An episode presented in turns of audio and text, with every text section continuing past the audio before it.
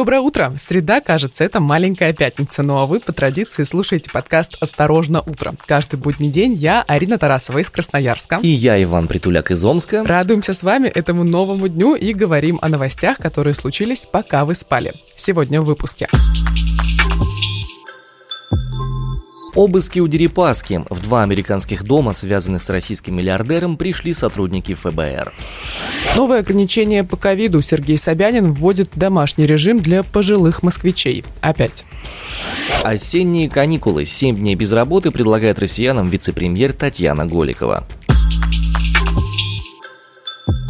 Ну что, господа, новости с той стороны земного шарика. Буквально несколько часов назад, если быть более точным, то в 3.40 по Москве сотрудники ФБР закончили обыски в домах, которые связывают с российским миллиардером Олегом Дерипаской в рамках уголовного расследования его деятельности. Соответственно, об этом нам сообщает Вашингтон-Пост. Агенты ФБР провели обыски во вторник в двух домах, один в Вашингтоне, другой в Нью-Йорке. Они связаны с Олегом Дерипаской. Хорошо живет Олег Дерипаска. Ну, слушай, как хорошо, он все-таки под санкциями находится, и поэтому в Америке он уже очень длительное длительное время не был. И, собственно, деталей, по какому именно э, расследованию проводились эти самые обыски, добыть сотрудников ФБР не удалось. Никто про это им из них не сказал. А давай вспомним, э, чем примечателен Олег Дерипаска. Ну, смотри, в апреле 2018 года его внесли в черный список э, его и контролируемой им компании. Все активы фигурантов этого списка блокируются в стране, бизнес с ними запрещается.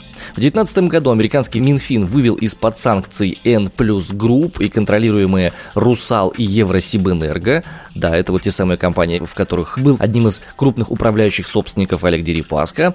А, он снизил свою долю в группе ниже 44% и перестал управлять компанией через совет директоров, чем, собственно, некоторые компании ушли из-под этого самого санкционного списка. Что любопытно, акции «Русала» падали на новостях о проведении ФБР обыска в доме Дерипаски в США. Буквально на глазах они снижались. Сам бизнесмен, а также группа «ГАЗ», которую контролирует через холдинг «Русские машины», остались по-прежнему в этом самом списке. И в марте 19-го он подавал иск в Федеральный суд Вашингтона, чтобы добиться блокировки наложенных на него санкций. По его словам, когда все это дело произошло, у него состояние сократилось на 7,5 миллиардов долларов, и это ему не понравилось. Мне бы тоже не понравилось. Мне бы тоже не понравилось, и я думаю, и э, Цукербергу тоже не понравилось его сокращение бюджета, скажем так, после той самой блокировки интернета в, э, в кавычках. Ну, судя по всему, ситуация развивается следующим образом. А зачем именно сейчас проводить эти самые следственные действия, а, никому пока не ясно. Есть мнение среди политологов, в частности, один из политологов а, Марат Баширов считает, что обыск связан с планами США снять с Дерипаски санкции. Далее цитата. Единственное здравое объяснение в том, что хотят снять с него санкции, но держат в тонусе, поскольку так-то он там уже много лет не появлялся. Очень хотят, настолько хотят снять санкции, что пришли с обысками в его дом. Представитель Дерипаски опровергает информацию Вашингтон-Пост о том, что обыски э, в доме родственников предпринимателя в США якобы связаны так или иначе с уголовным э, расследованием. Да, ну, об этом тоже мы не можем утверждать со стопроцентной точностью, потому что э, любые попытки запросить у ФБР детали наталкиваются наталкивались на э, черные очки и слова мы не можем комментировать. Ну смотри, какая ситуация. Получается, российского бизнесмена э, Олега Дерипаску внесли в санкционный список Соединенных Штатов Америки. Он не может туда въезжать, но там у него есть э, два дома, в которых живут его родственники, правильно? Ну, не в каждом из них, там, судя по словам очевидцев, которые живут ну, какой-то он в Вашингтоне. Да, ну, может быть, в аренду он не сдает, тут, тут мы тоже не можем стопудово утверждать, но а, они как принадлежат его родственникам, по словам представителя Дерипаски, да, но мы же в эти в кадастровые планы не смотрели. Угу. По словам, опять же, людей, которые в округе живут Вашингтонского дома, там уже давным-давно никто не находится. И тут, значит, нежданно-негаданно в эти дома приходят люди в черном, а именно, именно так, да. представители ФБР, и начинают там что-то обыскивать. Шурудить. Причина не ясна, все, значит, говорят о том, что э, очень сильно хотят снять санкции с Дерипаски, поэтому пришли с обысками. Ну, я уверена, что у этой истории будет развитие, так что определенно мы к этому еще вернемся. По ощущениям, Вань, мы возвращаемся в весну прошлого года, Помнишь, да, как было в 2020-м, когда все боялись выйти на улицу, надевали перчатки, я лично надевала, и ходила в маске даже по улице. Это было в марте э, или даже в начале апреля 2020 года. Вот. Ну и также все ленты новостей ломятся от комментариев экспертов и обновлений по коронавирусу. Ситуация действительно день ото дня ухудшается, цифры нам говорят вот о чем. Почти 34 тысячи заболели э, за вчерашний день. Смертность, к сожалению, тоже растет день ото дня с 16 18 октября показатель стал выше тысячи смертей от коронавируса в день. 19 октября умерла от ковида 1000 15 человек. И это только официальные данные. В Москве очень высокий уровень заболеваемости, 5700 человек за последние сутки. И вообще, получается, вчера буквально э, мы преодолели пиковое значение прошлого года. Напомню, пиковое значение по заболеваемости в прошлом году было в декабре. 24 декабря выявили 29 935 случаев заражения, а у нас уже, получается, за последние сутки 33 740 случаев официально зафиксировано. Ну да, вот почти 34 тысячи. Непростая ситуация в регионах. В Орловской области закончились больничные койки. Вот как ситуацию комментирует губернатор территории Андрей Клычков. Самая, наверное, страшная э, цифра. Э, у нас 1854 койки э, было подготовлено. На сегодняшний день коек свободных нет. Конечно, по максимуму будут освобождать, находить возможности но вот на данный момент времени э, коек свободных нет, и это вызывает э, серьезные опасения. На Урале тоже все сложно. Заняты 93% больничных коек для пациентов с ковидом. Об этом сообщает сайт аппарата попреда президента России в этом округе. И в Сюменской области тоже осталось лишь 8% свободных коек для ковид-больных, то есть 92% заняты. Об этом нам сообщает оперштаб. У нас в Омске тоже ситуация с этим не самая простая. Заканчиваются койки для больных ковидом постепенно. 90% коечного фонда загрузка это и в Петербурге, в Ямало-Ненецком автономном округе, и в Приморском Приморском крае. Вот такая вот ситуация была. Но не стоит и забывать о том, что коронавирус у нас накладывается на сезонные заболевания типа ОРВИ, гриппа и всего прочего. Как у тебя с гриппом? Ставишь прививку? Нет, от гриппа прививки не ставлю и не ставлю довольно давно, а, по той простой причине, что как человек, работающий в аудиосфере, я знаком, по-моему, вообще со всей палитрой респираторных заболеваний, и я поставил себе цель исключительно а, естественными способами повышать свой иммунитет. Для меня, допустим... Ой, как ты это делаешь? Рассказывай. Местный иммунитет, да очень просто на самом деле деле, во-первых, это классические рекомендации по поводу того, что рот на морозе не открывать, полоскать регулярно горло, горло всякими разными... Это хорошее замечание, не открывать рот на морозе. Совершенно Вообще верно. его лучше не открывать в неподходящие моменты. Питание правильное, постепенно больше всяких витаминов С, э, меньше стрессов стараюсь делать, высыпаться стараюсь. Все те вещи, которые кажутся очевидными, ясными с самого детства, но только сейчас, когда уже успел там 15 лет проработать на радио, понимая, что это реально были полезные советы. Да, сказал человек, что он пытается высыпаться, который вставал сколько Сколько лет подряд ты вставал в 5 утра? 15 лет, в 5.30. Главный внештатный специалист Минздрава России по терапии и общей врачебной практике Оксана Драбкина говорит, что изменения со стороны нервной системы вышли на первое место среди осложнений после перенесенной коронавирусной инфекции. В связи с этим, и не только в связи с этим, мэрия Москвы обсуждает возможность ввести вход по QR-кодам в театры и на спортивные объекты, рассказал РБК собеседник, который близок к столичным властям. И по его словам, такие же планы существуют в отношении торговых центров и ресторанов. Кроме того, мэр Москвы Сергей Собянин сообщил, что жители Москвы старше 60 лет и люди с хроническими заболеваниями должны будут соблюдать домашний режим уже с 25 октября 2021 года по 25 февраля 2022 года. А, режим можно не соблюдать, если вы переболели ковидом за последние полгода, либо прошли вакцинацию от коронавируса. Тут еще нужно отметить, что не менее 30% от общего числа работников должны перейти на дистанционный режим, и в том числе числе вот как раз э, пенсионеры, люди старше 60 лет и э, люди, которые страдают хроническими заболеваниями. Но введение QR-кодов в регионах недостаточно на фоне пандемии. Об этом заявила глава Роспотребнадзора Анна Попова. Давайте послушаем, что именно она говорит. Ну, я хочу обратить внимание на э, крайне некорректное порой введение таких мер, когда, например, для посещения торгового центра QR-код вводится для представления его на кассе кассе. То есть войти в торговый центр, общаться, находиться там можно совершенно беспрепятственно. Но вместе с тем субъект отчитывается, что он такое решение принял. И я хочу предостеречь руководителей субъектов от такого рода решений. Они малоэффективны. Наоборот, решение вроде бы принято, а развитие ситуации, безусловно, будет продолжаться. А вот Лукашенко, наш с вами общий знакомый из соседнего государства Александр Лукашенко, на разговоры о принудительной вакцинации, штрафы за отсутствие масок и анонсирование а, рейдов милиции в Беларуси говорит, что вы зачем издеваетесь над людьми? Это была цитата. Это, знаешь, мне напоминает ситуацию с президентом Бразилии. Он был ярым противником вакцинации, сам не вакцинировался, не вводил никакие ограничения в стране, ни социальную дистанцию, ни маски, ничего. Это вызвало э, такую достаточно обширную волну протестов в Бразилии, и в итоге в июле этого года президент Бразилии сам заболел коронавирусом, но он остается непреклонен, он также не вакцинируется, не соблюдает социальную дистанцию и так далее. Новости последних э, нескольких месяцев, он, значит, приезжал э, в Америку, там его не пустили в ресторан из-за того, что у него нет вакцинации, приходил на матч в собственной стране, в Бразилии, на, по-моему, на футбольный матч. Там его тоже развернули, сказали, дорогой уважаемый, вакцинации нет, прошу, пожалуйста, выходите и так далее. Вот, и остановили его на улице. Стражи порядка сказали, что он не соблюдает социальную дистанцию, и он выплатил штраф, по-моему, там 5 долларов или 50, что Слушай, такое. ну даже несмотря на тот факт, что он не прошел сам вакцинацию, но то, что правила, заведенные, принятые в его стране, работают в его отношении тоже, это, это то, круто. это та вещь, которую хотелось бы у Бразилии, ну скажем, взять, а не проигнорировать. Ну и последняя, знаешь, такая деталь, э, отчасти пугающая. Ученые в Великобритании, можно, конечно, их назвать британскими учеными, и тогда э, мы с тобой сможем похихикать, но э, в новости написано, что все-таки ученые в Великобритании заявили о распространении более заразного варианта коронавируса, чем штамм Дельта. По словам... Какой еще более заразный? А вот сейчас, во-первых, упадешь с названия, а во-вторых, слушай дальше. А смотри, новый вариант называется AY4.2. Он может быть на 10-15% более заразным, чем штамм Дельта. И если эти данные подтвердятся, а это пока только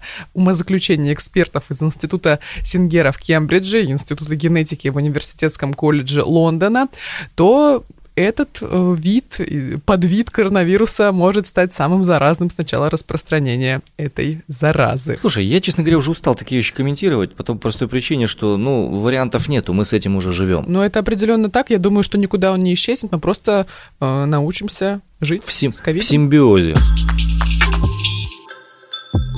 Следующая новость тоже напрямую связана с коронавирусными ограничениями, хотя она чуть более позитивно звучит, чем все остальное, то, что мы с вами до этого слышали. 19 октября вице-премьер Российской Федерации Татьяна Голикова предложила ввести в России нерабочие дни с 30 октября по 7 ноября. Как я скучала по этому, как я рада, что у нас будут нерабочие Тот дни. самый- Когда последний раз они были, не Ой, помнишь? слушай, по-моему, они весной у нас были. Сейчас пос- глубже гляну, посмотрим. Мне нравится просто сама эта формулировка, отсутствующая вообще в трудовом кодексе, да где угодно. Рабочие, выходные, праздничные, а это просто нерабочие дни. Крутись как хочешь, вращайся где угодно. Нет, ну, конечно, э, в ситуации, когда э, ты работаешь не на государство, а, например, на какого-то предпринимателя, это абсолютно как бы ничего не значит. Ты как работал э, с 30 октября до 7, то, вероятно, так и будешь работать, возможно, даже без выходного 4 ноября. Вот, кстати, тут нужно момент запомнить, что в отличие от других, скажем, от локдауна, эта ситуация не должна, по идее, повлиять сильно на экономику регионов по той простой причине, что изначально 4 нерабочих дня у нас в промежутке с 1 по 7 ноября есть.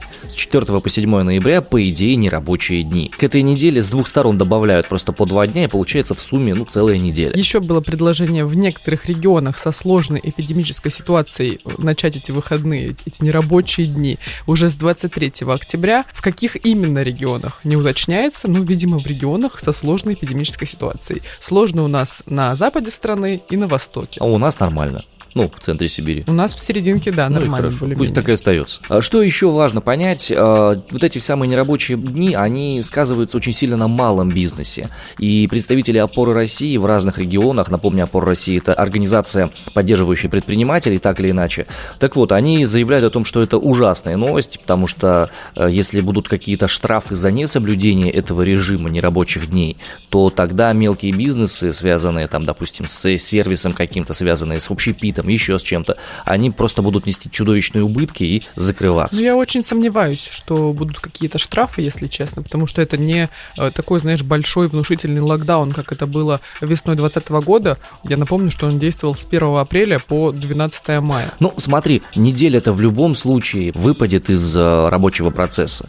И тут, конечно, очень сложный момент такой и экономический, и практический. Да, не работать это, конечно, весело, э, с одной стороны. С другой стороны, если ты не будешь работать, то тогда каким образом ты будешь обеспечивать людей, которые работают на тебя, или людей, которые работают э, благодаря тебе? Слушай, ну, возможно, так говорит мой 22-летний мозг. Еще, возможно, в каких-то его уголках детский, но неужели вот эти несколько дней на что-то повлияют? Мне искренне в это не верится, что упадет у нас экономика или закроются какие-то фирмы. У тебя в Красноярске есть какие-нибудь креативные пространства? Стопудово есть. Конечно. Вот звякни ребятам туда. У меня подруга работает в креативном агентстве в ивенте, можно вот, сказать. Вот, вот. вот, ребята переквалифицировались, и если они занимались ивентом до начала пандемии, то сейчас у них больше работы в диджитале. То есть они также оказывают услуги, продолжают работать, не закрылись, все в порядке, просто больше ушли в маркетинг. Лайфхак всем тем, кто работает в коммуникационных креативных агентствах. Лайфхак из Сибири, да. А ты звякни тем ребятам, которые занимаются именно креативными пространствами, где непосредственно физическое нахождение людей имеет значение. И поймешь, что это да, неделя Слушай, это ужасно. ну, э, время идет, вирус развивается уже за почти два года, наверное, нужно было к этому как-то э, адаптироваться и научиться с этим жить. 20 октября сегодня, дамы и господа, в московском президент-отеле пройдут переговоры с участием талибов. Визит представителей радикального террористического движения «Талибан», запрещенного в Российской Федерации, это первый после их прихода к власти в Афганистане визит в нашу страну. Когда Ваня написал в чат «Талибы 20 октября будут в Москве», я вот смотрела на это сообщение и не могла понять, какие у меня ощущения по этому поводу. То есть это настолько дико звучит, это даже, даже читать дико. Ну, тем не менее, это произойдет так или иначе. А, встреча пройдет в рамках московского формата консультаций по Афганистану. От делегации талибов будет второй вице-премьер Исламского Эмирата Афганистан Абдул Салам Ханафи. Открывать встречу будет сам глава МИДа нашего Сергей Лавров. Не будет там представителей сил сопротивления, только талибы будут на этой самой встрече. Плюс 19 октября накануне произошла встреча расширенной тройки по Афганистану. Россия, США, КНР и Пакистан. Вань, ты можешь себе представить, что террористы Аль-Каиды приехали в Россию на переговоры? Тоже террористическая террористической организации, запрещенной на территории нашей страны. После этих новостей я уже все могу себе представить. Ну, нет, подожди, закроем глаза на эти новости. Вот ты себе мог когда-то представить, что такое может произойти? Ты знаешь, я решил такие вещи не представлять, я решил спросить об этом у специалиста. Мы поговорили с Алексеем Малашенко, главным научным сотрудником ИММО РАН имени Примакова, профессором и востоковедом, о том, чего стоит ожидать от этих переговоров в России, чего стоит ожидать Афганистану и как такое вообще стало возможным. Подскажите, пожалуйста, насколько вообще правомерно присутствие талибов на подобной конференции и будут ли решения на этой конференции приняты обязательны для Афганистана в том смысле, в котором сейчас сохраняется его государственность? Во-первых, без талибов говорить об Афганистане на сегодняшний день вообще бессмысленно. Запрещены они, не запрещены они, но они там правят. Это ведущая, а по сути единственная сила, которая контролирует ну, практически весь Афганистан. Да, бывают вспышки гражданской войны, да, бывают какие-то глупости, которые касаются женских вопросов, хотя это не такие уж и глупости. Но, тем не менее, от талибов никто никуда никогда не уйдет. Что мы, что китайцы. Поэтому признаем мы их, не признаем мы их.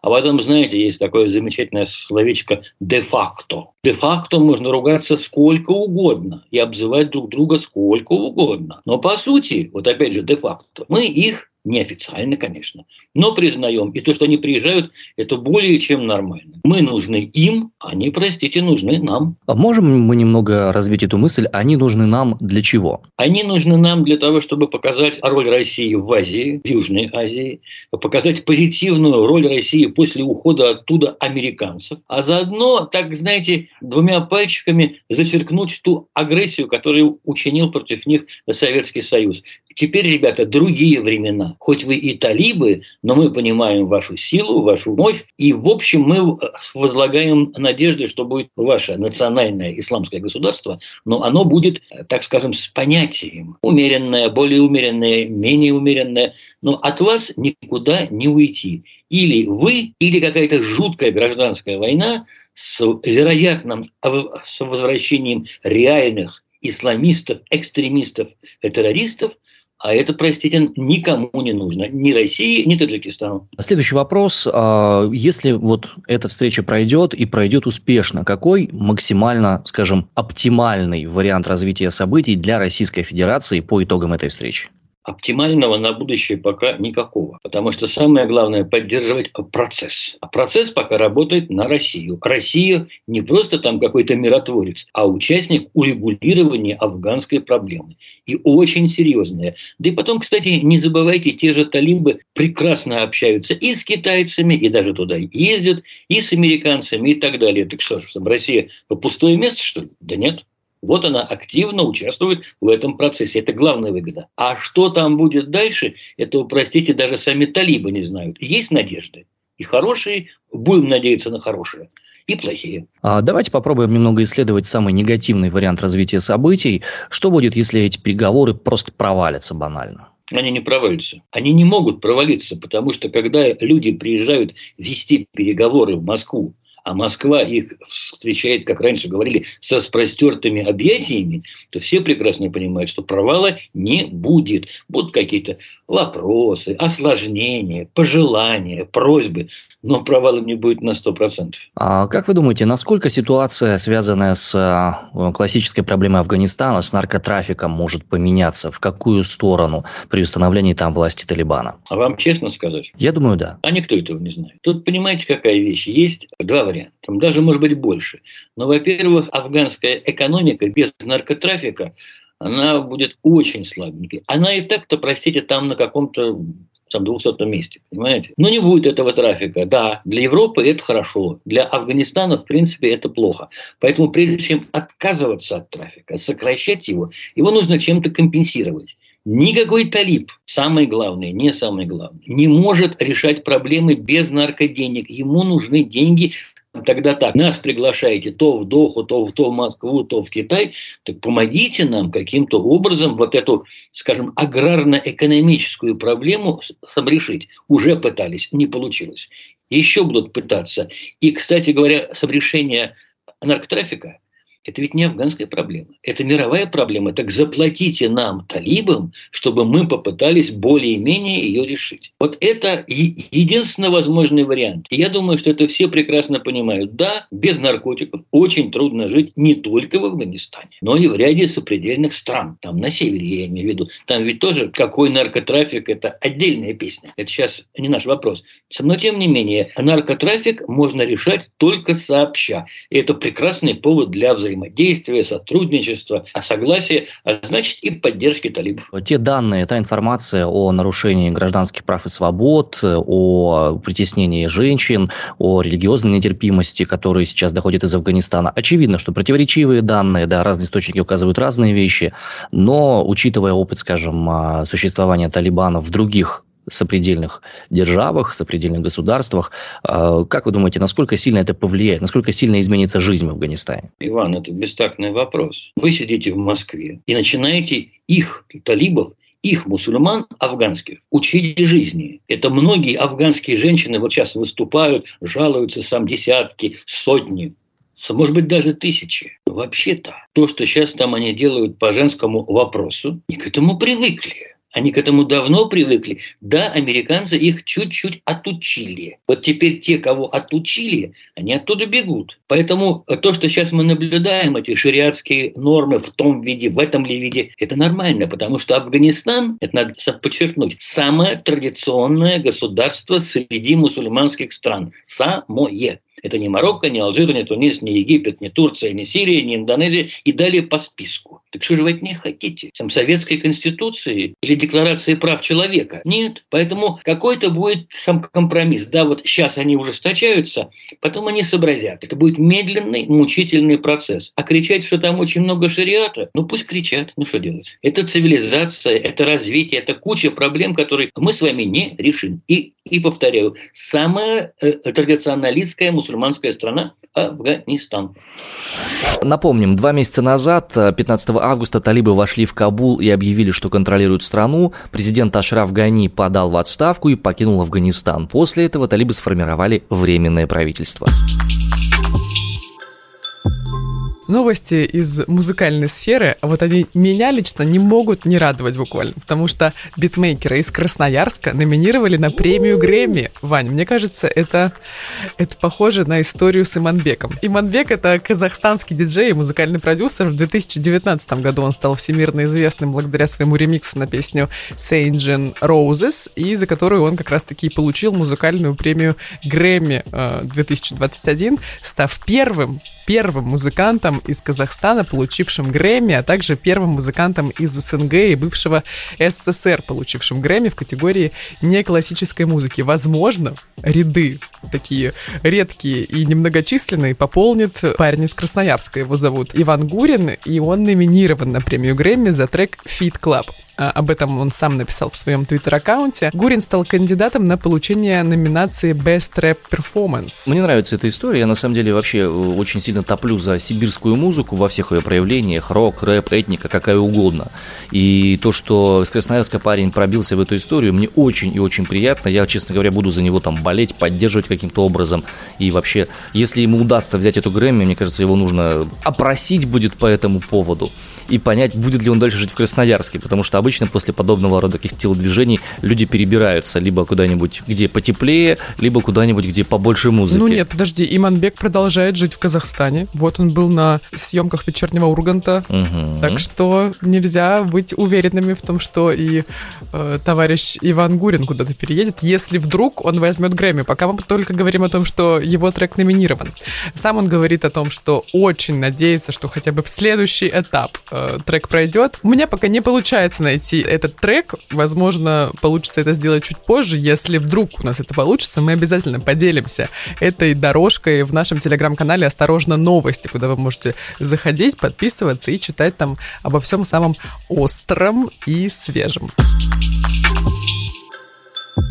Ну что, из Красноярска переместимся в места чуть более теплые, в Башкирии, в деревне Вперед, вдохновляющие плюс 13 и безоблачное небо. В Волгоградской области в селе задняя ситуация менее радужная, ну, об этом говорит нам название этой деревни. Столбик термометра будет колебаться между плюс одним градусом тепла и минус одним градусом мороза, и будет довольно пасмурно. Ну а в боковом Майдане Рязанской области стабильный ноль. На этом мы завершаем нашу боевую вахту. Как и всегда, впрочем, с вами были этим утром Арина Тарасова из Красноярска. И Иван Притуляк из Омска. Ждем вашу обратную связь. Обратную связь вы можете отправить сразу по нескольким направлениям. Во-первых, можете заходить на Apple Podcast, набирать там «Осторожно, утро» и ставить нам 5 звезд и комментировать то, что вам необходимо. Кроме того, заходите на Spotify, ну и, конечно же, подписывайтесь на наш инстаграм-аккаунт «Осторожно, подкасты». Пишите нам в директ всякого разного. Если есть какие-то удивительные инфоповоды, которые вам кажутся крайне важными из вашего региона, обязательно скидывайте их, будем рассматривать, будем прикидывать и будем оповещать всех заинтересованных лиц по этому поводу. Пока-пока, услышимся завтра утром ровно в 9 утра по Москве. Адью.